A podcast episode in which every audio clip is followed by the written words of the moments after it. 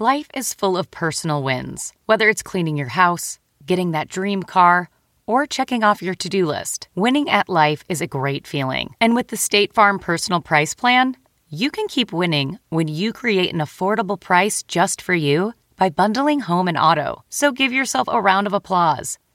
Talk to a State Farm agent today to learn how you can bundle and save with the Personal Price Plan. Like a good neighbor, State Farm is there. Prices are based on rating plans that vary by state. Coverage options are selected by the customer. Availability, amount of discounts and savings, and eligibility vary by state. This episode is brought in part to you by Audible, your go to destination for thrilling audio entertainment. Whether you're looking for a hair raising experience to enjoy while you're on the move or eager to dive into sinister and shocking tales, Audible has an exclusive collection of thrillers from best selling authors that will keep you on the edge of your seat. Like James Patterson's first audio only thriller, The Coldest Case. Experience stories like never before, where every chilling detail is brought to life by captivating sound design. Plus, as an Audible member, choose one title a month to make yours forever. And now, new members can try Audible free for 30 days. Just visit audible.com slash WonderyPod or text WonderyPod to 500, 500. That's audible.com slash WonderyPod or text WonderyPod to 500, 500. Welcome to the Nerdist Podcast number 678. This episode, um, I would like to promote our San Diego Comic Con shows.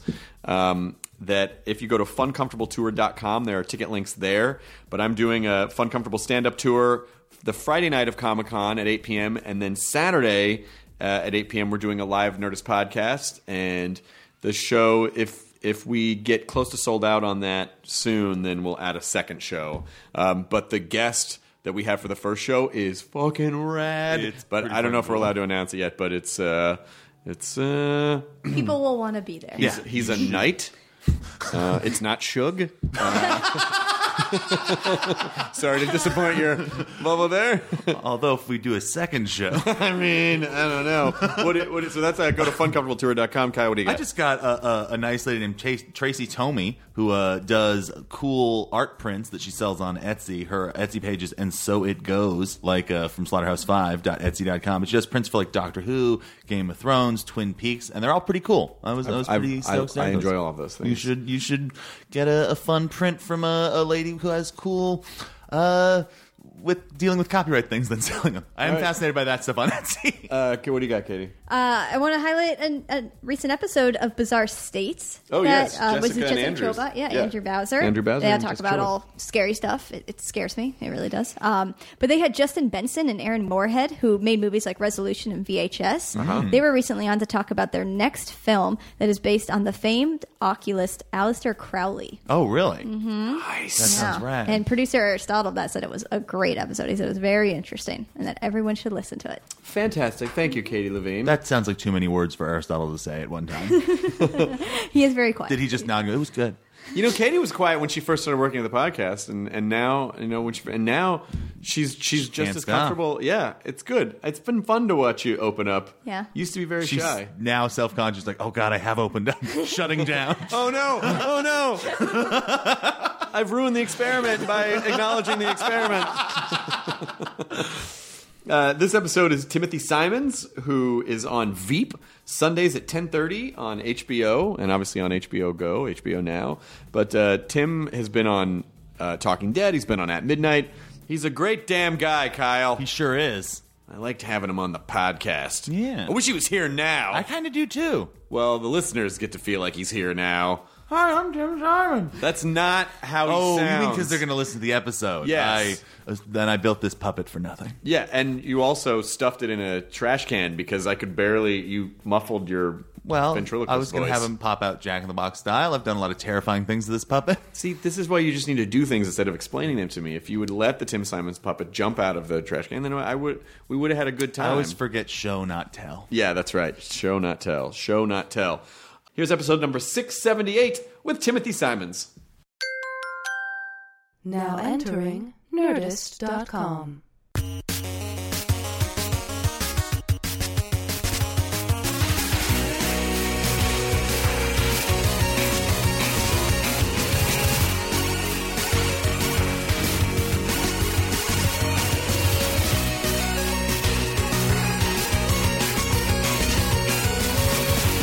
be like a little spa day for the two of us. I mean, it's it, you've been on a lot of stuff. Where you and I have done a lot of different things together. Different things together. This is fun. You did uh, Talking Dead, and uh, you've been on at midnight once bef- once before. Once before, and then we did something through at least through Nerdist last year. That football thing, that fantasy football thing. What did? Ben wrote? Oh, okay. It was, it was some sort of like one, just one of the daily things. That's great, Tim. It's almost like you're part of the family now. you're a part of the family. Does that mean I get an office? no, No. I don't even have an office really. I do not have an office. Are you? Well, I mean, physically, are you? Would you even be able to sit in it? No, I you know I we got this Nerdist got this really great new studio space in um, in Burbank, and it's like we have sound stages and we share office space. Um, we have the lion's share of the space because we have the biggest staff, but we share the space with Felicia Day's Geek and Sundry channel and then Amy Poehler's Smart Girls channel because we're Oh, all cool. we're all owned by Legendary, and so we're all kind of like sister channels. And um, there's uh, and we're, there, we just moved in a few months ago. and We're already running out of space. So I had said like I want an o- I need an office. Like I it's my company. I need an office. yeah. Uh, and in the planning of it, I realized that I was going to have to displace too many people for an office that I was never going to be in. Yeah. Because I'm in at midnight most of the week, and Yeah. I'm I'm at the Nerdist office once a week, and I'm I most of the stuff I do remotely. So I just I felt bad taking an office Yeah, for people yeah, who actually need it. Uh, but you know, you work in Washington. no, that's just a show. What? you don't work for? No, no, no. Oh. yeah, no. It's weird. That's just like they just turn on cameras and like it's a whole thing. They have scripts. It's like it's a television show. You've seen television. So you're periscoping your entire experience in Washington. Is that what's happening? That's what it is. It happens live too. Like we have to just be ready. We have to be ready on You Sunday. guys are very funny live. I mean, it's so good. It's so good. That's a uh, Veep is one of. I mean, got it. I. The, I hope people give Julia Louis Dreyfus as much credit as she deserves because she's on thing after thing after thing, and they're always they're they're always great.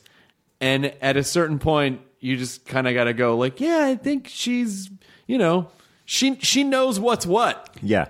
I think at this point, I, I think I was, I was talking to somebody about this the other day. I just think like, like that's just like legendary. It's just legendary status at this point. Like, and I think she would bristle if I ever said that in her company of like, stop it, like just shut up. Yeah. But like, she's not here right now. Whatever you say, Your Highness. yeah. I'm so sorry. I'm so sorry. You are you are garbage. No, like I I think that I mean it is like she's just done. Uh, she's just done this at such a high level uh, in so many different in different styles and for for such a long amount of time. Uh, that I don't know. Like I just like we're talking now about like the conversation of the three best comedic actresses of all time. Yeah. I th- right. I feel like that. Going back to SNL, through Yeah. Seinfeld, old Christine, Veep, like she just she just has these these epic runs on Yeah. things where she's uh I don't know, you know, there you you see people and you meet people who are you go, "Oh yeah, that person's funny," but you kind of feel like, "Oh, they learned how to be funny." But she is someone who's just like she's just she's just a comedic entity. Yes. And she knows like it's one of the one of the really fun things I like I like and you'll see it sometimes there's like a thinking face on the show that she pulls out that comes out in rehearsal because she does like she does work super hard. Like she is one of those people, like those rare people that like has a lot of talent, works hard, and is smart. And you kind of hate them for it because most of the time you're like looking for two of those. Like, man, if I could just be talented and smart but lazy, like I'd take it. Yeah. But uh, but she has like you know we'll be in rehearsal and she will not fucking rest until she, like it's not like a bad nothing's good enough. It's just like what are we missing? Is there something else here? Like she just won't stop working on something in the good way. Like in the like oh it's it's never just like oh yeah that's fine whatever like let's just move on. She's like is there something here? And uh and she's really open to like we'll like since the first season and i i mean i was essentially out of nowhere with nowhere close to I mean, not even really like a television credit to my name. And she was completely open through the rehearsal process and on set of of like if I I like pitched bits to her and she'll be like, "Great, let's try it." You know, like she doesn't have to do that, but did that. You know? Yeah, yeah. I- I mean, when you when you find when you start finding some of the most successful people, and particularly performers, it, you know, it's I don't know, it's it's never an accident, and you hear a lot of those same stories. Like, well, they take wherever you're at, and they try to go one step deeper. They go, what else can we do, or what else can we try? And they take risks, and they they they they devote the time to it, and you know. People who don't like, well, I mean, you know, you might, you could. It's not saying you couldn't have a hit show. No, no, no. But it's the difference between you know it's a difference between having like um you know like uh like an according to jim versus and, and not that you know i'm not saying no, of course, yeah. but you know it, it, it- that it's not like that show really felt like oh man they're digging deep. You know versus a show that you just know is like really special a show that people really talk about. Yeah, yeah, yeah, yeah. And it, I mean, like, I, I feel like that it just shows. It just shows in in the finished product how and and she leads from the front on that. I feel like it shows in the finished product how much how much of her stamp is on it. and how how have you grown in the past few seasons Oh, oh, God, that's a huge that's a huge question. is a huge question because you you said you you didn't really have much of a credit to your name No, like film and television wise, I didn't have uh, any really. I think my only film credit coming to Los Angeles was I was in Stranger Than Fiction, and uh, this is such an LA thing, but I I feel like I may have recognized the writer of that movie by a tattoo on his wrist at a coffee shop the other day, but I didn't want to approach him with that. Like, Oh, you gotta. Uh, maybe Were you I worried I was going to be like, the fuck away from me? What are you yeah, he talking may have been, but I was a, I was the guitar store salesman in Stranger Than Fiction, which shot in Chicago, and it, the part that I had it got cut before it was shot, so I got to like hang out on set and like talk to Will Ferrell. But then by the time we got to like the actual dialogue that I had, it there was no time left. So, um, but yeah, like I had been doing theater and stuff like that, but going into this show, like I didn't have uh I didn't have like any sort of like television credit. Like I'd never been on a television show before. Uh but I think that there is here's one thing that I feel like I have I don't know if this is growth. Well, okay, my life is very different from the day that I got cast on than it was from the day that I got cast before. Not only because of like the the show has been successful, um, but like my wife and I had kids. Twins, right? Yeah, we have twins. We have a boy and a girl, and they were born in the basically in the at the very end of filming of the first season. So like between those two things, between essentially my work life changing completely and my home life changing completely, there really isn't much that I can point to. Like even my day to day schedule is completely changed. Like when I'm not working, like I get up very early now. Sure, you have two kids I that are two exactly kids. the same age. And like now we're doing a thing where they have like a little turtle that puts some stars up on the ceiling. I think it's called the Twilight Turtle. And they think it's pretty, but in the morning they want to play with the turtle. And but so we have to play this whole thing where it's like, no, we put the turtle to the bed, that we put a little shirt over it. It's the blanket. They kiss the turtle goodnight in the morning. Anyway, that's a, that's a digression. But uh, but yeah, like mo- one thing that I have, like it's been sort of great to realize this over the course of the last four years. No matter who it is, no matter who famous, no matter what they've done, they all think they're going to be found out as frauds. And that Always. that is certainly true of me. I have been waiting this entire time to be found out as a fraud, and I'm sure it's coming. And maybe this is the moment. Maybe we're going to find out talking to one another that Tim, this is the. d- I'm oh, No, please don't. from the No. Fraud Council. Fuck, fuck me, no. no. No, god damn it. Wait, what are you nervous about? I just came to say you're doing a great job. Oh, oh, good. Oh, God. I Well, thought you now got. I- maybe we should give it a second review. I'm a Oh, little fuck. No, no, concerned. no. No, no, just close that file. Close All that right, file. All right. I don't know why I still carry these physical files around, but I guess it's just more intimidating as part of the Fraud Council. uh, but no, like that's been the thing. Like, it, like uh, Tony Hale and I kind of have a lot of those like philosophical discussions about like what it's like to, ma- like, Uh, maybe be like have some measure of success, sort of like later on. Like maybe, maybe the best time to get famous is like eighteen, where you're like well adjusted enough. That you won't just like go into a cocaine spiral. Oh, I think that's the worst. Is that the worst? Yes, you're fucking raging hormones, and and and you know, I, I think there's a certain amount of beating down by life that you need to have a, to have enough humility. I don't mean to, that you should be crushed by life, Yeah. but but when you're 18, you know, you start toying with being a little cocky, and if uh-huh. the rest of the world supports that, then you don't really learn how to be as human. Yeah, yeah. and and so I think it's important to have that in check. I think it's much better to get that stuff later. Yeah.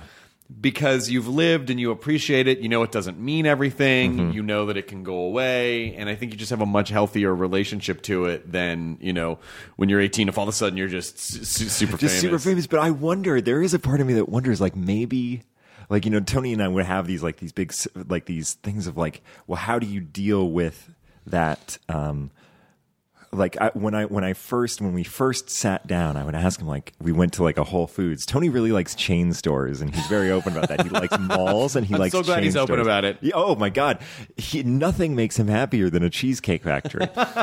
and so when we, I know it's fun. you should see him like he just like settled. He likes a sort of universal experience. I think that makes him comfortable. And so conversely, I I hate any experience that is different, that is the same as one that I've had before. So um so we were going to get some lunch like right after it was announced that sort of like we were cast and he was like do you want to go out for some lunch? And i i couldn't believe that it was happening that i might even have that opportunity because i was such a huge arrested fan. And the only place that we could kind of like see eye to eye on was like the food court at the pasadena whole foods. Like that was like the best we could do. So while we were there i was like such a nerd i was just such a nerd about it. I was like so I think that guy recognized you. Like, like I saw somebody recognize Tony Hale, and we so we've had those conversations about like what it feels like to be recognized in public, and then like then do you start looking to be recognized, and then like at what point do you like kind of lean into it too much and start to expect it, and like. But I wonder if you get famous at 18. This is all to say. I wonder if you get famous at 18, essentially, like, you don't ever have to have a philosophical discussion about being famous. You're just like, whatever, I'm fucking famous now. Like, that's just the way it is. Yeah. And I wonder which one's better. I just think when you're young and you don't really know much of any other way, because I, I think your identity from zero to 14, yeah, uh, uh, Uh, uh, uh, when you're 18, feels like, even though it's, you know, to, to you and I, like four years, it feels like, oh, just that just happened. Yeah. When you're 18, it feels like forever ago. And I think your identity is a little bit splintered in that way. And so if you get super famous at 18, uh, there's a very good, there's a better than average chance that you're going to lose it all at some point because it's very difficult to maintain Yeah. that, you know. Yeah. And especially if you're The fraud council comes for you pretty council, quick if you fra- get the- oh, the, 18. the clipboards come out in full force, and the the, the, the IRL folders are uh, are colorful and and collated. But Wait, did you just say IRL in real life? In real life? I did. You did? Yeah. I'm a cock. For a second, I was trying to like, is there like, I was trying to figure out if that was like a, like, like, uh, like a some sort of like technical term for a folder, like for one of those Manila folders. Like, Well, it's just I, a- I just felt like I needed to make the distinction between you know like a be- between a digital f- file tree and and, and an the actual, actual- file. okay. fo- right. So, uh, but I'm sorry I used text for that. but uh, I was just talking fast, so I just I don't know. I saved myself a millisecond. But um uh, but I think when you're older and you know things are going very let's say things are going very well for me right now. If it all went away of course i'd be bummed because i like what i do. But i've been i've been there before. And so at least i have some frame of reference. Like i, I know i would survive. Yeah, yeah, i'd be okay. Yeah. uh, you know but when you don't know anything else uh, then I think it can be very. I mean, like then you start getting into questions of like, who am I? Yeah. How do I exist? Yeah. What are my core? But like, it, it really is. It really is an upheaval of your your your your core belief system and your and your your ego in the in the, the small e sense, like Yeah. your, your your sense of self. So I think it's a complete and you don't and you don't know how to deal with the world as a grown up without that as part of your identity. It just sounds terrible to me. Yeah. Honestly, like as much as it was as awful as it was at the time, like I mean, like I'm sure coming up, like you dealt with this too, like this idea of just like kind of like this like the soft bottom of like like just broke. Like not like like when I was in Chicago, like that thing of just like I'm fucking broke right Yeah. now. Like I have two dollars to last me for the next seven days. Like that's what we're like. Uh, there were times when I worked at a Starbucks at on Michigan Avenue, and there was one morning I woke up, and it was a pretty. F- it was a pretty. Uh, I mean, I was living in Edgewater at the time, so like way north in Chicago, and I realized I didn't have enough money to get on the train to go to work. Oh, no. And I had to like, I mean, it's probably a five mile walk downtown. And I was just like, fuck it, I gotta walk. And then a couple weeks later, I was at a friend's house, and he was like, my neighbors were male prostitutes, and they got evicted, and they left this bike, and it didn't have ped- it didn't have pedals. It just had like the The crank part? the crank part, Yeah. but like like this the metal sticks. Imagine just like two little metal sticks where the pedals had broken off around it. And he was like, "Do you want this bike?" And it was way too small for me. Two of the gears worked, and like that was then how I got to work. They were male prostitutes. They were- they were male so it didn't have a seat. Yeah, it didn't. oh, come on, guys. What is the problem? Come on. What? Come on. What? We're just having fun. That doesn't. I mean, I found this out. I found this out that this was the game that they were running. It was go out to the bar, get somebody back to the front door, and then at that point, it was when they were like, "Oh, by the way, I do this for money." And at that point, the other person was just like, "All right," like that's that's kind of a good, that's a good business plan. it is a good business plan. Yeah, Yeah. it's it's it's a, a little bit of a, a little bit of a Venus flytrap. yeah, exactly. Um, I think they lost a lot of money in possessions, though. I mean, I ended up with the bike. Yeah. So I'm sure that bike cost some money when they bought it, and then I ended up with it. But like that free bike, like let me save the dollar seventy five on the train every single. And like, my God, like like these mornings where. Like winter mornings, going down like the lakeshore bike path with like a like a twenty mile an hour Oh my headwind God, in Chicago. in Chicago, like these nightmare scenarios. And now, if like I'm not kidding, if my car seat is too hot, I'm like, fuck this. This is bullshit. we get comfortable fast. you get real comfortable real fast, and and it is nice to have that basis of like no matter like no matter what is going wrong on any set I've ever been on, I feel like I have maintained a pretty positive attitude because I'm like, "Ah, it's better than a 20 mile an hour headwind on a prostitute's bike. I suppose.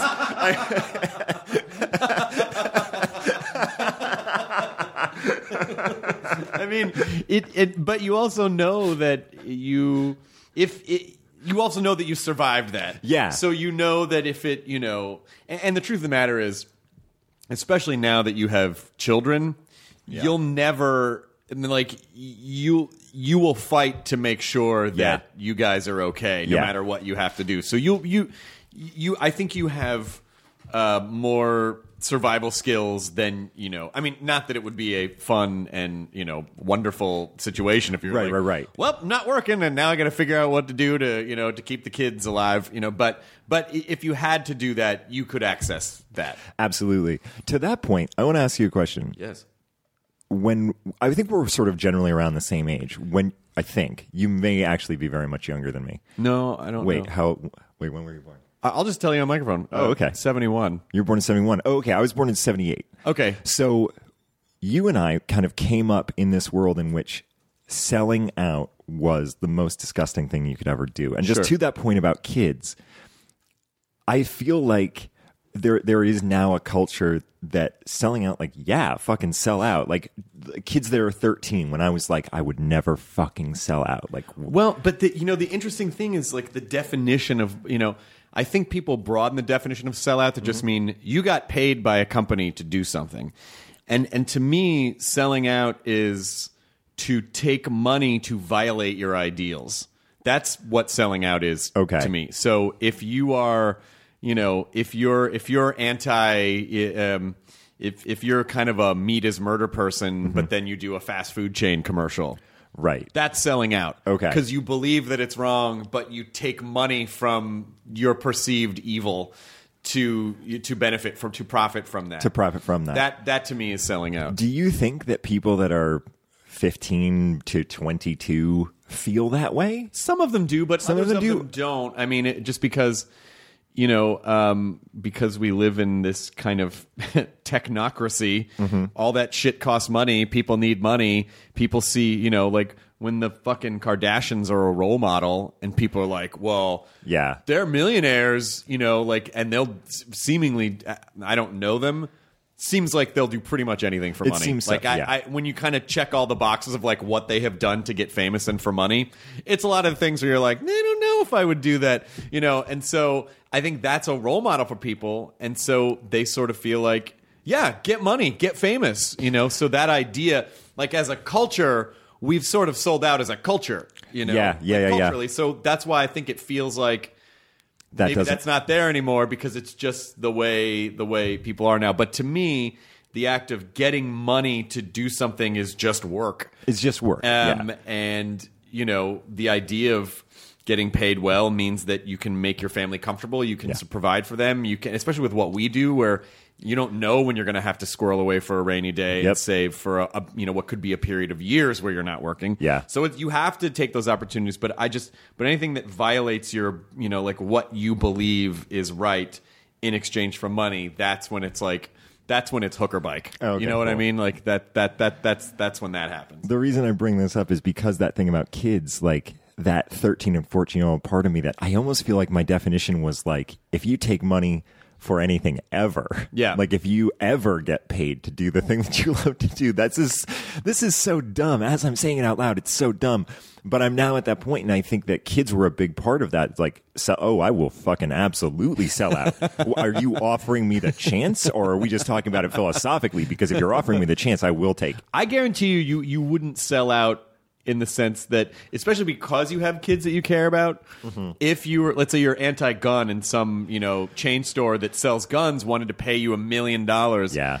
On the one hand, you'd feel like, well, maybe I should have to do this because of my kids. But on the other hand, you would also probably feel like philosophically for your kids, like, well, I can't take this money because I don't want them to see their father buckle to Yeah. do something that violates something he believes in. So I, I think I think you would actually not sell out. I just think you would take a lot of money for something that you didn't have a a, a moral issue with. Moral- There's yeah. nothing wrong with that. Yeah. there's nothing. I, but th- th- what you're talking about is like that punk, like That- punk rock, like that punk yeah. ideal. Although you know, a lot of people's punk bands ended up making a lot of money. So Yeah. I, I don't know. It's just sort of, it's just sort of, you know, I don't know. You know, I, I want to hear what Kyle has to say about this because Kyle is a consummate uh, punk music fan. Is that like your thing? Yeah. like, Okay. I, I grew up in sort of DIY culture and sort of stay to a lot of that. Uh, my feeling is I, I definitely feel that same way. Like, and I struggled with it at times where I'm like, when I started to get paid for things that I wanted to do, I'm like, this feels so wrong. Yeah. What's a band that you loved that they started to get more famous? Did you feel betrayed? I, I think yes, but I also think that it often is bands who sort of shift sounds to something that sounds. You know, it's so hard because it's an artistic expression, so you're allowed to evolve in whatever way you want to. But there's definitely that paradigm of the band who then starts sounding poppier, and you sort of feel like, oh, well, that's kind of a bummer. Like you guys sort of shifted away, and then a bunch of people showed up because you created a more palatable sound. Would you want them to have the same sound forever? Because that's also a trap. Uh, agreed. Yeah. Um, I am a big fan of a band called Against Me, who uh, were sort of the indie darlings for a long time, and then signed with Sire Records back in like 2005 ish, and it was a huge thing. Like people were slashing their tires at their shows, like out of protest for them making money off of things. And they still made good music, and it was one of those things where you really watched how crazy it could be for people to all of a sudden, instead of to me, all of this comes down to like the ideals you're doing to create an art. If you're just doing idealism for the sake of idealism, that seems like a redundant and sort of short sighted way to approach something. And to me, like, the whole point is that you're doing a system to make art. Like I found out last year that like Ian MacKaye and Dischord Records, I imagine you're familiar with. Uh-huh. Do you know he's worth like twenty five million dollars? Oh my gosh! Holy shit! Be- really? Yeah, they they Forbes did a whole article because he's kept you know he's run his own independent business that has had lots of successful bands off of it for years and years and years. Like even in the book Steven Blush's American Hardcore, he talks about that in a weird way, like the hardcore movement in the '80s was kind of capitalism in leather jackets because it's all these Yeah. kids starting labels and starting magazines and basically just starting their own businesses. And so to me, none of that is selling out. That's to me the better way to run a business. To me, the thing that's selling out is when you are letting people who are not part of what you're trying to make tell you the product that you should make to increase productivity for the idea of just trying to expand it and you know into something because I feel like and it's interesting because we've come back to a boutique culture where everything's Yeah. so niche now and that's basically what the indie scene in music and in art and in that's another interesting definition has of it, basically done forever. So it's amazing to me watching how much of the internet has brought that indie infrastructure to be the thing because the other version is not sustainable. It's not a business. Watering down stuff doesn't sustain long term. It's it's it's uh fracking. It's showing up. It's it's taking like locust everything you can and then leaving no sustainability. Well, I'm curious, culture. Tim. What do you? What do you? What? So, in your mind, what do you think would be? You know, like what? What sort of selling out opportunity do you think you would be uh, that you would have to struggle with? You know, I feel like the the the coming out of theater school. I feel like now what you're talking about is this idea of like, and it even it started to kind of come into my head a couple years ago. I was talking to a guy um, when I was auditioning for a lot of commercials when I first got to LA. He would, and I I took this advice and sort of applied it to myself. He would never audition for a farm, even though he wasn't like a famous like a famous dude and he had a family like he would never audition for pharmaceutical commercials because he was like i know a lot i know that i'm auditioning for companies and to shill products but just to sleep at night i don't want to have to shill I don't, for big pharma that's like i know that it's like a grain of sand in a shitty world, but like that's the one that I'm not going to try to make mm-hmm. money off of. And like, and so I feel like I ended up applying that to like Walmart, just specifically Walmart. I, I just stopped auditioning for Walmart commercials.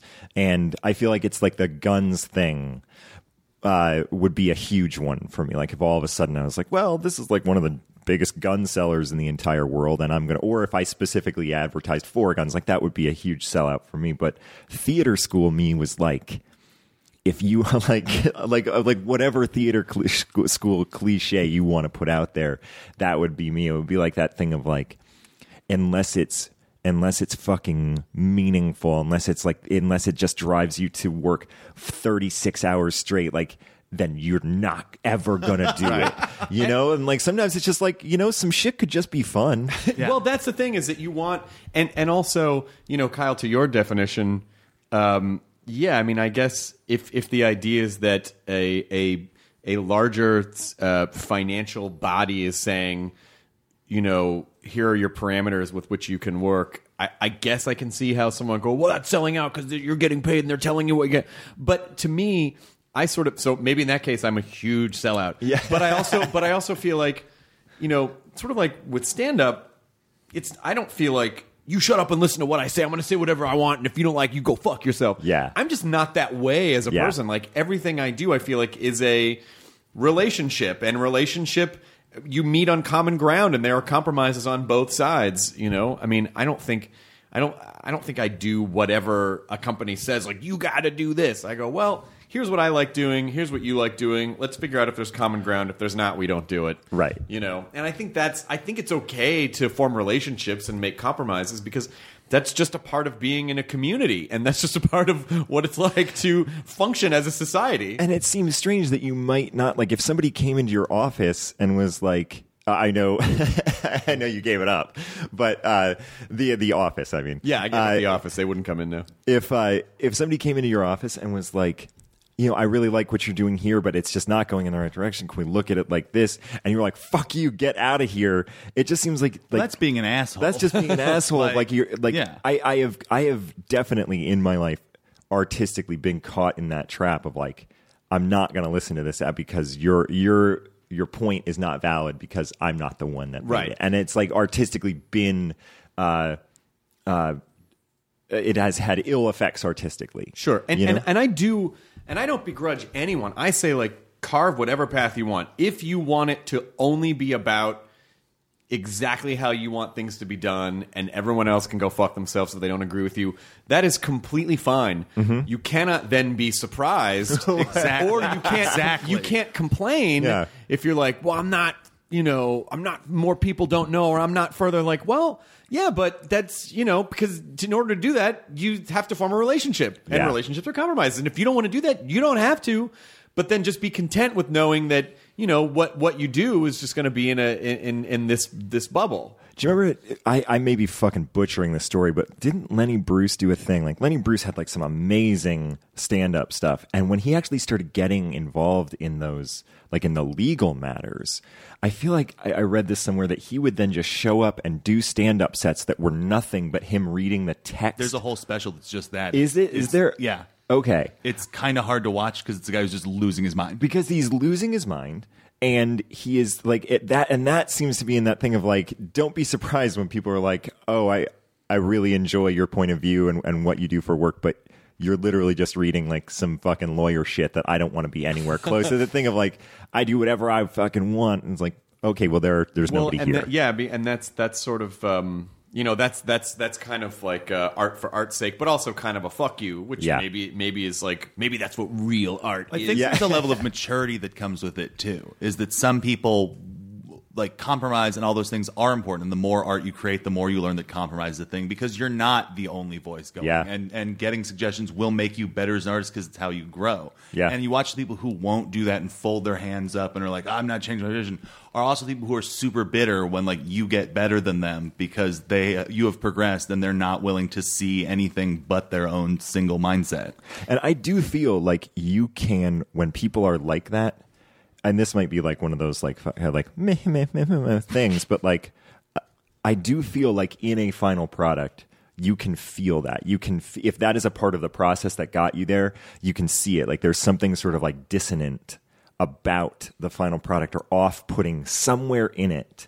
And not all the time but sometimes in that case of like i'm going to fold my hands and we're just going to battle over this and we're going to get nowhere artistically even if it's a good product I f- have you guys ever seen that Oh, or yeah. do you guys ever feel that? absolutely, yeah okay. absolutely, because it, you know, especially if your point of view is so immovable and so, and it, that if you're not connecting with people, then I feel like it's going to be difficult for people to connect with whatever the thing is you're making because you've made it in such a way. Now, a, a group of people might, and you know, if that if that's if again if that's what you want, that's completely fine. Like, there's no, I don't think there's any way to do it, or or you know, Yeah. some people really do believe. I mean, that's the thing about art is that it's so open interpretation, like what it even means. Like maybe some people is like, well, art is about subverting power. So Mm-hmm. if you're not subverting power, then the problem is if you get more popular, then you attain some power, Power, just yeah. innately. And so do you then? So it's almost kind of funny to see people.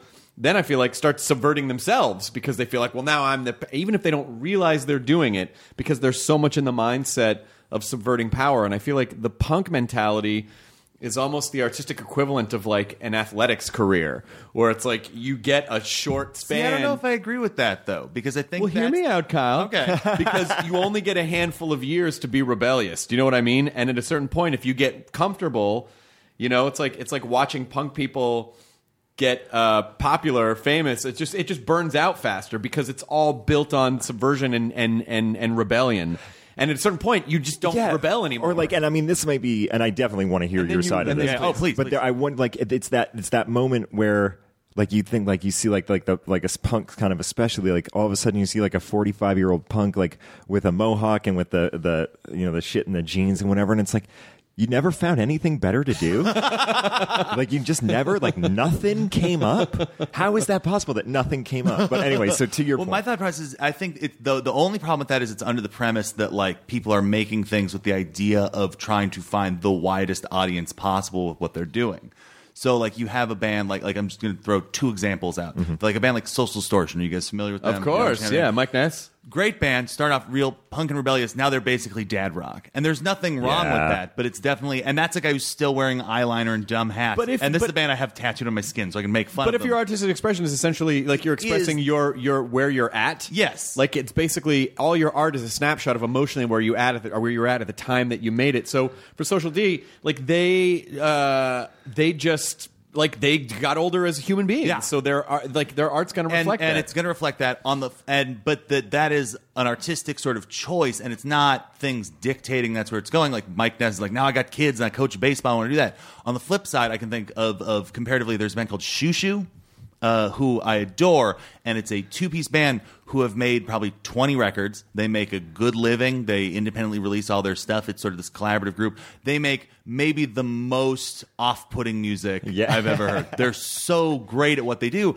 and like I pay to see them when they come through. I buy their records when they go, and it's not like they're trying to like, all right, this next one we're gonna have like the geodesic drum, mach- you know, hanging from the ceiling. Like they have found a business. You know, it's like selling Italian leather shoes. You're not going to sell as many, but you're making a product for people who want that thing, and you're never like, oh, I wish I could just turn these into Air no, I Jordans. Yeah. completely So understand. I feel like it's our uh, intent a lot of people take that mindset of that like it's it's well what happens if you get really big it's like well maybe i just want to be able to have enough to support myself doing something Yeah. and that's and again that is completely fine. And, but but i would argue that Xiu Xiu are punk as fuck and like social distortion are also punk but like one is holding to a different ideal than the other but like so but Xiu Xiu's also not trying to like rebel they're just trying to like do something different Yeah, I, I think ultimately it comes down to um, are you are you happy with what you're doing? yeah Um, Yeah. that's to me what matters But I but I also know that there are people that feel that you know well. No, you should never be comfortable. You should never be happy. You always have to, you know, this this comes from art comes from the discordant uh, relationship that you have to the world, and that's where. And I just I think mean, it's, it's like everyone and has their own sometimes it's idea. just like stop like those people like i feel like we parts of that are okay like you have to keep a fire you have to keep some level of discord that isn't self-destructive because when pe- like when you meet like one of those people that was like it, it just seems like stop looking inside your own asshole. Like you are just like you've like wrapped around the navel. But and that's my just art. It's, looking- it's the inside my own asshole or to exhibit. me, what's worse is the person, and every, especially in comedy, everybody knows the the comedian who's judgy of whatever you're doing because it doesn't reflect their version of Right, what right. comedy is. Especially in stand up, like I know so many guys who are just cross arm going like, "Oh, look what you're doing over there with your thing," and Sure. like, "Fuck you!" and it's, like, it's yeah. also it's also the comics who and those people never succeed because they can't get out of their own way. well it's it's also the ones who um, when they do succeed, you hate them even yeah, fucking more. they're just, and they're and they're more miserable because Yeah. that because them succeeding doesn't ruin your day the way your success ruins their day, so they can't enjoy. it. well you know you know the it's the it's the guy it's the guy who gets on stage and he's he's really trying to push the audience like he's really trying to be super edgy and the audience isn't laughing and he's like oh I guess you just can't handle edgy it's like you haven't said anything funny like you're just it's not it's not that we don't get you no, trust me, Yeah. we get it. yeah no we see We get we it. get the picture it's just not And basically, all we're getting is that you're really hard to be around. Here's one thing. Now, maybe there's an audience for that, and that's fine. Yeah. And like you said, it's a niche culture, so you know, like everyone has an audience for something, and they're and the platforms are ubiquitous. So it's you know, if if you want to be that person, great, make that thing. Just don't complain if, Yes, you, if it's that's not, the you know, exact thing. yeah. Don't complain. I was going to say this is a little bit of a side shoot only because we talked about the Kardashians earlier, and I just watched that video of uh, Amy Schu- Amy Schumer uh, doing a thing where she like tripped in front of Kanye. And uh, she was on the red carpet at Time 100, like the Time 100, Time Magazine 100 most influential people. She tripped in front of Kanye and Kim Kardashian on the red carpet intentionally, like you know, to sort of like it's still, and it's really funny. Uh, but there was that part of me that watched Kanye and Kim Kardashian sort of walk away. And Kim Kardashian smiled. Kanye didn't. He doesn't seem to be much of a smiler. But there was that part of me that in that first moment, did either of them think, What shameless self promotion! like, would they be so? Would they be so What clueless? hog. Like, what an attention hog! That was my first thought that they that must have flashed in their head, and I'm just hoping that when it did, they were like, "Oh, right." I That's all I have. Now, again, I don't know either of them. Maybe they do have that mechanism in their brain. Yeah. I would put money on the fact that they do not have that mechanism in their brain. There's a level of um, awareness there. I don't think there's a lot of oh right like Yeah. I, I just don't it doesn't seem to me based on the choices that I've seen them make that that is there but I, but Yeah. again I, I don't know them so don't know. maybe Yeah.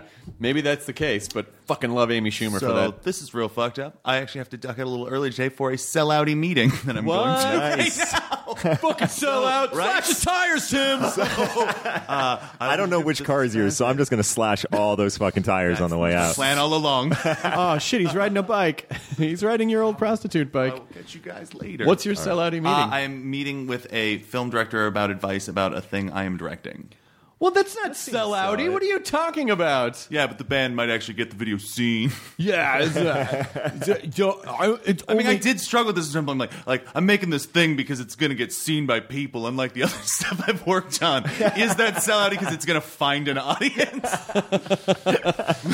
I'm making this thing so I can make another. Like thing. if you ever like if you direct something and it gets more than ten views on YouTube, Oh, you just delete it. You delete panic it. Like attack. fuck My that. record No started higher. selling, and I didn't know how to process it last year. I was like, oh no, people are buying it. What do I do? and then ne- it gets deleted, and the next video is just Kyle smoking, to like doing a vlog, like, like, guys, what the are you fuck doing?" is wrong with you people? You're ruining the thing that I'm trying to not build. There are people who I work with who were like, "Oh, he can't say that now. Kyle's gonna want to make that video." Well, I, I hope you have fun today with your uh, thank you punk very slash much. commercial I'm, uh, struggles. I'm terrified, so thank you, and this was lovely. All right, Kyle, get out. See you later, man. Uh, have you ever, off of that, have you? I I brought this up uh, in an interview the other day. It was sort of an offshoot. Um, that idea of like, uh, have you ever? I don't know if you. Maybe there are two things here. This is just me stuttering a bunch of times on a podcast. Um, do you possess that thing in your brain that like I don't maybe I don't know if I should call people out by name, but like there are certain sportscasters that are, will do this. Oh wait, fuck, I'll call this person out by name, like Rush Limbaugh. Like he does this. That idea of like I'm just going to say an awful thing, not because I truly believe it in my heart, but it it creates conflict and attention and brand recognition. do you like I sometimes I wish I possessed that thing. No, you don't want that thing. That I don't- I know I that's don't. A, um, you know, that's um, that's an that's an old radio trick. Is that- like, that's that's old- like Tom Leykis? You know, Okay. like that's those. There there are people who eh, you know. There was a guy that used to. Um, come to UCLA when I was in college, and he would stand up in the main quad, and he would start saying really awful things. He would he would talk about like women don't belong in the workplace; they belong in the home. What are you doing here? And he would make racial comments and like not like and not like he wasn't dropping n bombs, but he was you know he would he would say all of these things that you know particularly in college where people uh, have discovered the height of their like you can't say that Yeah. um, he he said a lot of really awful things, and it would these crowds would come around him, and people would get really mad. And uh, the thing that I found out about this guy later is that he was, and maybe this is just uh, what they call uh, retcon, where, you're basically like r- retroactively uh, writing a story to make that story make sense. Okay. But what I had heard was that um, he was a sociology professor, and it was his way of coming to get students to talk about important issues by taking the opposite side and force them to care about something so that they would have conversations with themselves. Um, I don't know if his intentions were that altruistic, and I certainly don't recommend that as a tactic. Yeah. But. Um, I mean, the- the that's e- dangerous the for evil- sure. yeah, it was. I'm surprised he didn't get the shit kicked out of him. But the evil side of it is this sort of radio tactic of you know uh, saying something you know really really horrible uh, just to engage people because you know that stuff like that engages people more than friendly things. Yeah. I personally don't like that tactic because my desire for people to feel good and supportive is stronger to feel good and supported is stronger than my desire to try to whip them into a frenzy so that I can get attention. Like Yeah. I don't and if that means that I will be less successful, then so be it. But Yeah. I'm not going to be the. I know exactly what you're talking about, and I'm. I That's just not my tactic because I don't. I don't want to inspire people through negativity. Yeah. I don't want that to be the tool. I want to. I want them to be happy through positive means. And you know, unfortunately, people respond hotter and quicker and more engaged to neg to negative to negative things. But that's just not my. Yeah. Uh, but that is it. That is it. That's a that's a trick. That's an old trick. Yeah. Okay, I've seen it recently, and there is that part of me where, it's like, and I, I don't know, maybe that's like, I don't want people that are listening to this that maybe this is their first experience with me. I don't really want to go out there and say like, like negative, awful things, but there is that part, like at some, like there are like those bad days where you're like, where, uh, where those bad days where you're just like, in that way of like you're still trying to move your whole thing like you want people to you know because like we're in this business hopefully so that people will understand like want to see you perform in something Sure. and like just trying to like just trying to like get a, it sounds so lame but just like get your name out there or whatever and there's days it's like god damn man like this is a hard fucking business and if it was made easier by just like going out and saying some dumb thing and then you're more famous and like there's no repercussions where it doesn't seem to be that there are Well, there are sometimes there- like they're just- selfishly there are there are they're they're just a little more long term. Like the more of a douchebag you are, the less and less ultimately people want to work with you. Yeah. And even if there's a brief period where it's like that person's got some heat, Yeah. the second that cools off, there, there people will not want nothing to do with you. And then what happens is these people are in a I mean, shock value is basically it's like you know it's it's a it's a natural resource. It's a it's and it, and there's a finite amount of them and it's like it's like you know uh uh it's like a law it's like logging. Sooner or later, you're going to run out of trees. Yeah. And so people what people have to do when they use shock as their primary um, uh, mechanism is that the next time they have to do something more shocking and then the next time they have to do something more shocking and then there is a ceiling to what is acceptable Yeah. before you are just in prison Yeah. so i mean you know and then it is and if you and and if you don't up the game each time then people are just like i get it Yeah. yeah. Okay. Yeah. Okay. You're misbehaving. Great. And i think that's one of the reasons why i mean i know you know kanye was number one on that list the time magazine list but but people are already starting to you know people are well into like i, I get it. You Yeah. know like you're i get it. He was uh, Matt Walsh and I spoke on a panel in the Cannes Lion, like the in uh, like the advertising awards in uh, in Cannes, France last summer. And I think like, and so we were on a panel with James Carville talking about politics and sort of like uh, was supposed to be this thing of like um, sort of that the the crossover between our show and real politics is sort of uh, is is way too close for comfort that sort of idea. And it turns out that kanye i think uh, was on a panel earlier in the week. And um and the first thing he did as the story goes is get out there and be like i'm not going to spend this entire panel telling you what a genius i am and he spent the entire panel telling them why he's a genius. Yeah. And I say that, but like honestly, like the dude's good at what he does, you know.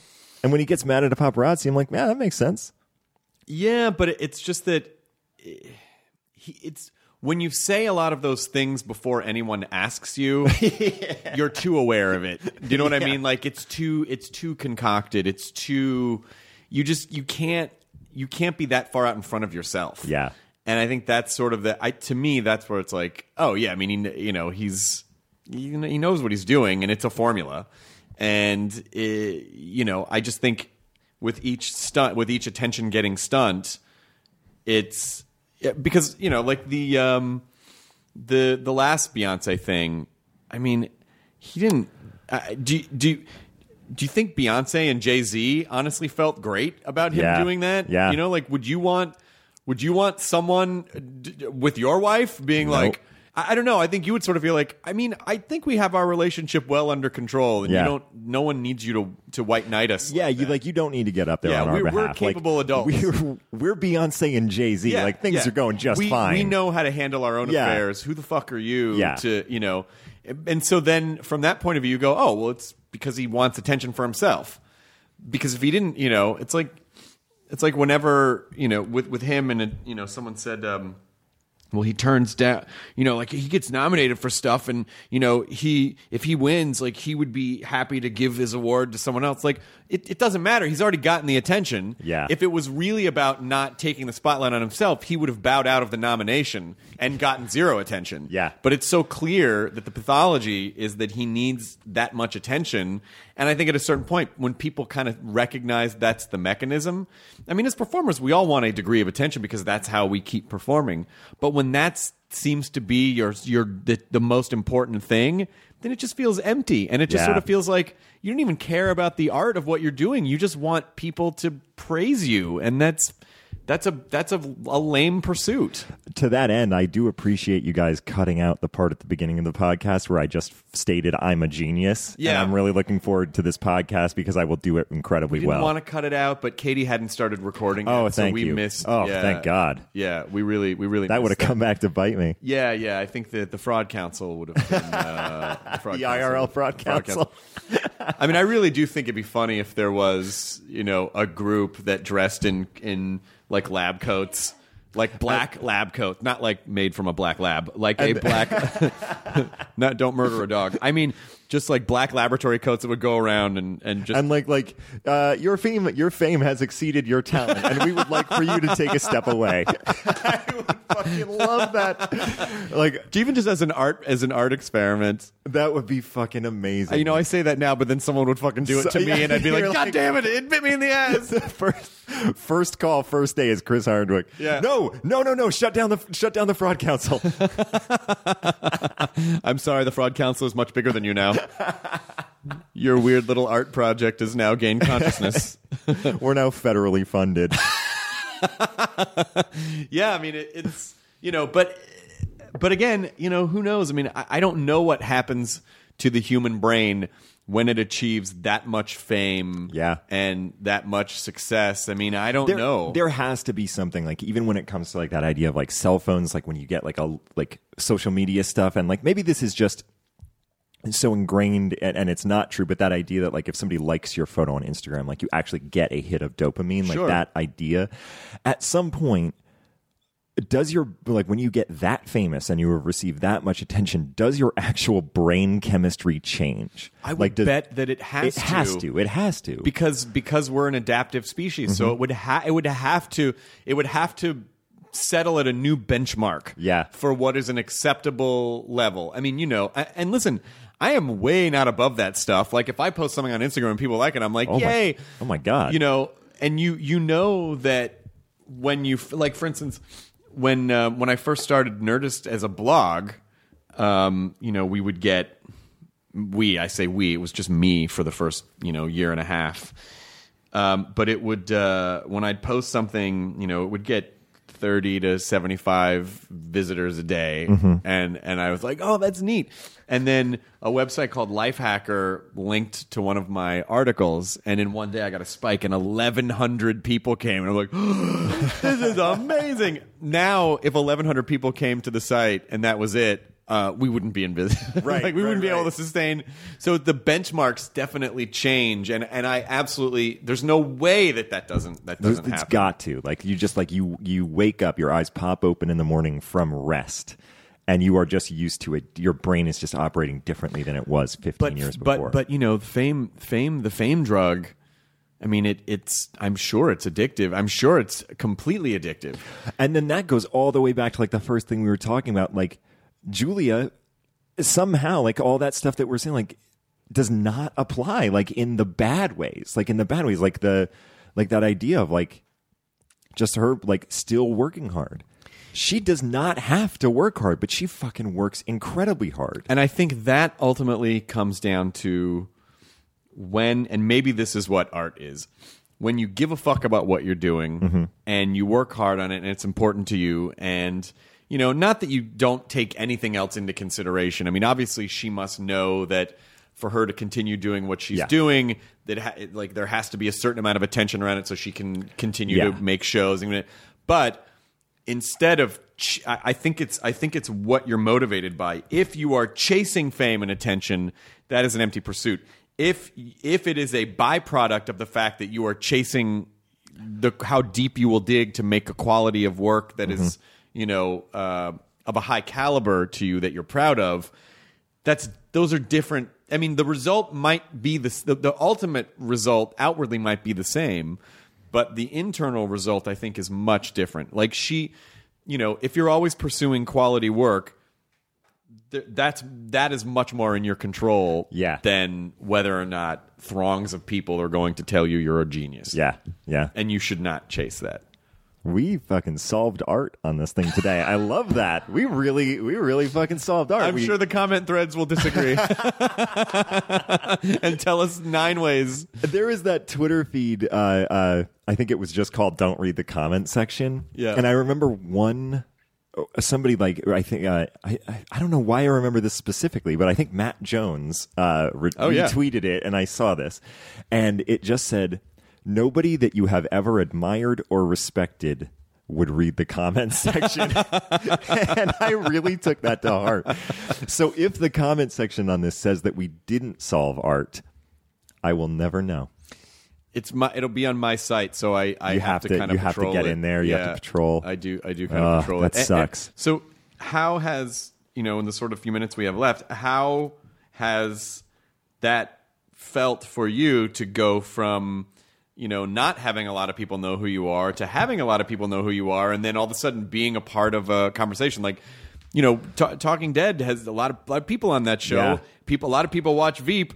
A lot of people like you're you're popping up on a lot of things in front of a lot of eyes. You know, one thing, and one thing that has changed is like that sort of like fun like coming up like i grew in I worked in a i grew up working in a video store like that sort of thing and i i was like definitely one of those people that was like an armchair quarterback about films an armchair quarterback about music and i think film and television specifically i'm i'm much less apt to be like, oh, this movie sucked because of this and they fucked this up or whatever, like that I kind of did, or like, oh, this was garbage.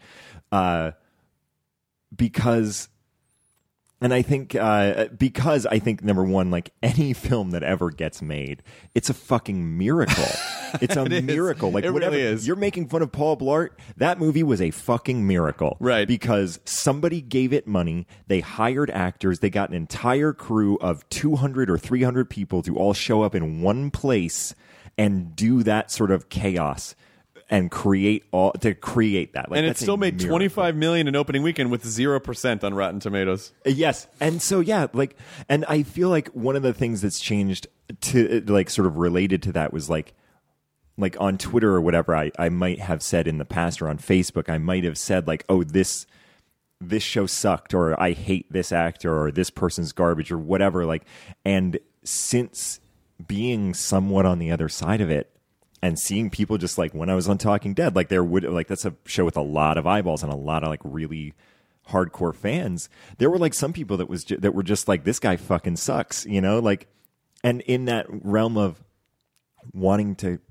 uh, wanting to create from the positive side and not from the negative, I'm like, I don't want to put that out anymore. Like, I just don't want to be the person that puts that shit out. Yeah. You know, like, I definitely throw some negative things out there when it's like, you know, maybe, and usually more politic, more political. I'll throw negative stuff out there, but I try not to. But, um, but yeah, like that's been like one major thing is like that, that idea of like really being clear about what I'm putting out in the world and like, sometimes I'll read like sometimes will just like at me and be like, "You fucking look like a melted Ashton Kutcher" was something I got the other day, and I was like, and I'm just in my kitchen and I had dropped my kids off at daycare, and then I there I was like making breakfast, like, fuck me, I look like a melted Ashton Kutcher, like I I mean like it doesn't actually affect it, but like you just have to ignore that, right? Like so like there was that human moment of me being like, God damn, yeah, I mean I know I look weird, but get off my fucking tits, man.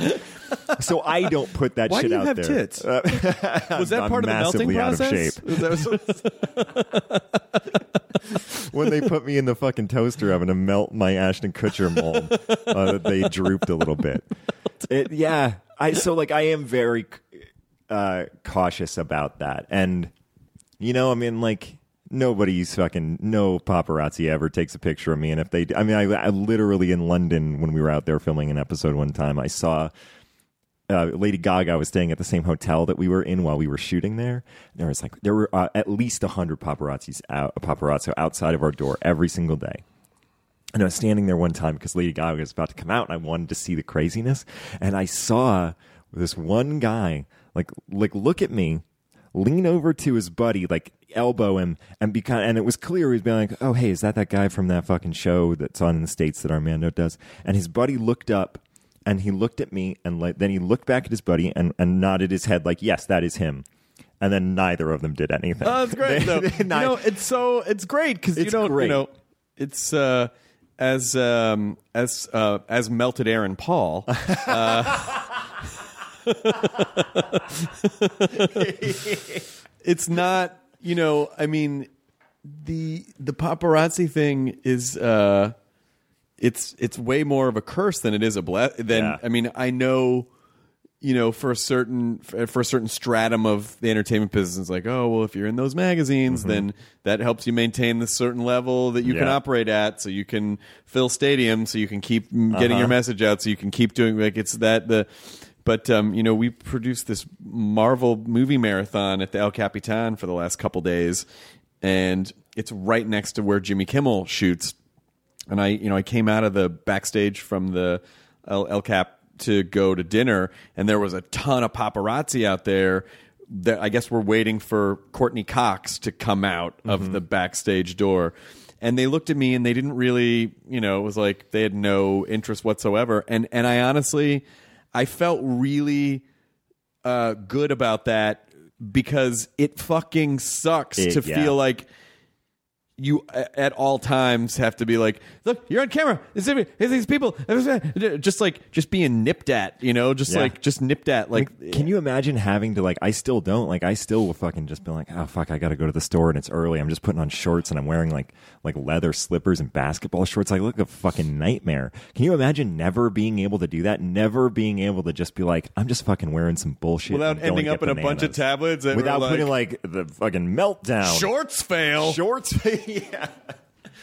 meltdown from melted. it's a, you have to embrace that. You have to, man. I, I like I just did an interview with uh we're doing like a lot of press for the show and everything and I did an, an interview with uh the AV club and they asked me which celebrities I get compared to most.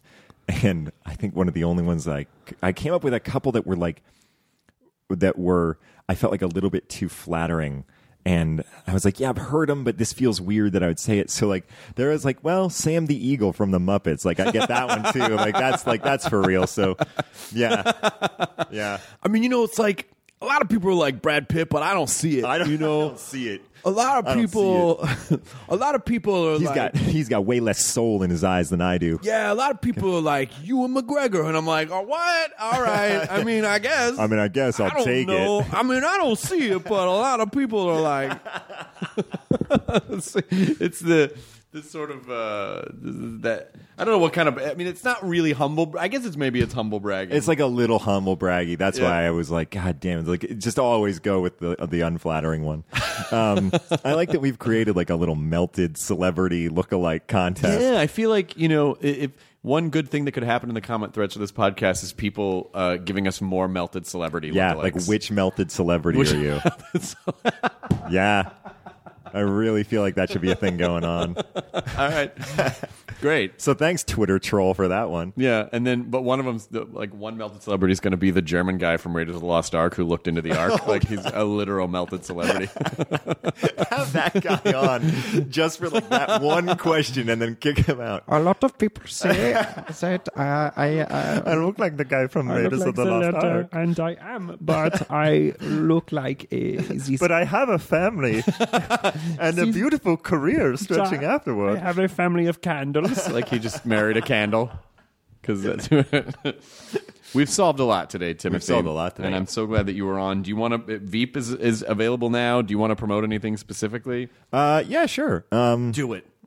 I mean, I guess yeah. Veep. We're on at ten thirty on Friday. Uh, Fridays. We're on at ten thirty on Sundays. Uh, you're you'll be watching Game of Thrones. You'll be watching Silicon Valley. Stay in the same chair. Mm-hmm. And then uh, I don't know. Shit. What else can I pimp? Oh, coming Goosebumps later on this year. The Goosebumps. Goosebumps. Goosebumps. Yep. I really hope they gave her a part in that movie. I think I asked around. I don't know if they did, but they should. No, I don't know if they. I doubt it. It's di- uh, if you go on to knowyourmeme.com, there are some speculations as to who she actually is. Like some people's like, oh, uh, someone said, oh, this is my a friend of mine, and here's a picture of her now. But it's still it's still a little unclear. And uh, you know, we I, I made a I made a, a video about Gersberms, and so and we got R.L. Stine to be in it. And Awesome. he, he was skeptical at first because he thought that everyone was just making fun of some poor girl and not like, oh, Yeah. she's kind of doing a character and she's being silly, and you know. And then he was like, hmm. Uh, and he was like, oh, he's a really sweet guy. But I, I don't think he was really on board the Gersberms train. Oh, okay. So I don't, I don't know if Then that's probably not. Yeah, I don't know if that's going to be in. The, Um, in but that looks like it's gonna be really fun. Like I saw like a couple clips, and it looks like it's gonna be really fucking. And fun. you were you were also great on that Melted '70s show. And Oh my Two and a Half God, Melted yeah. And I just got melted married to, uh, and we have a melted have a child melted now. There's almost you know, a lot of a lot of great stuff is going on in my life right now, guys. In my melted life. There's almost there's almost no context where you can say melted child and have it be an okay thing. okay thing to There's say. no- well, that's the end. Enjoy your melted burrito, everyone. Now leaving Nerdist.com. Enjoy your burrito. Behind every successful business is a story, and some of them might surprise you. Like how Chobani's first yogurt factory was discovered on a piece of junk mail, or how the founder of the multi million dollar cosmetics brand Drunk Elephant was told by everyone, including her own mother, that the name sounded like a dive bar. I'm Guy Raz, and on my show How I Built This, I talk to founders behind the world's biggest companies and brands to learn the real stories of how they built them.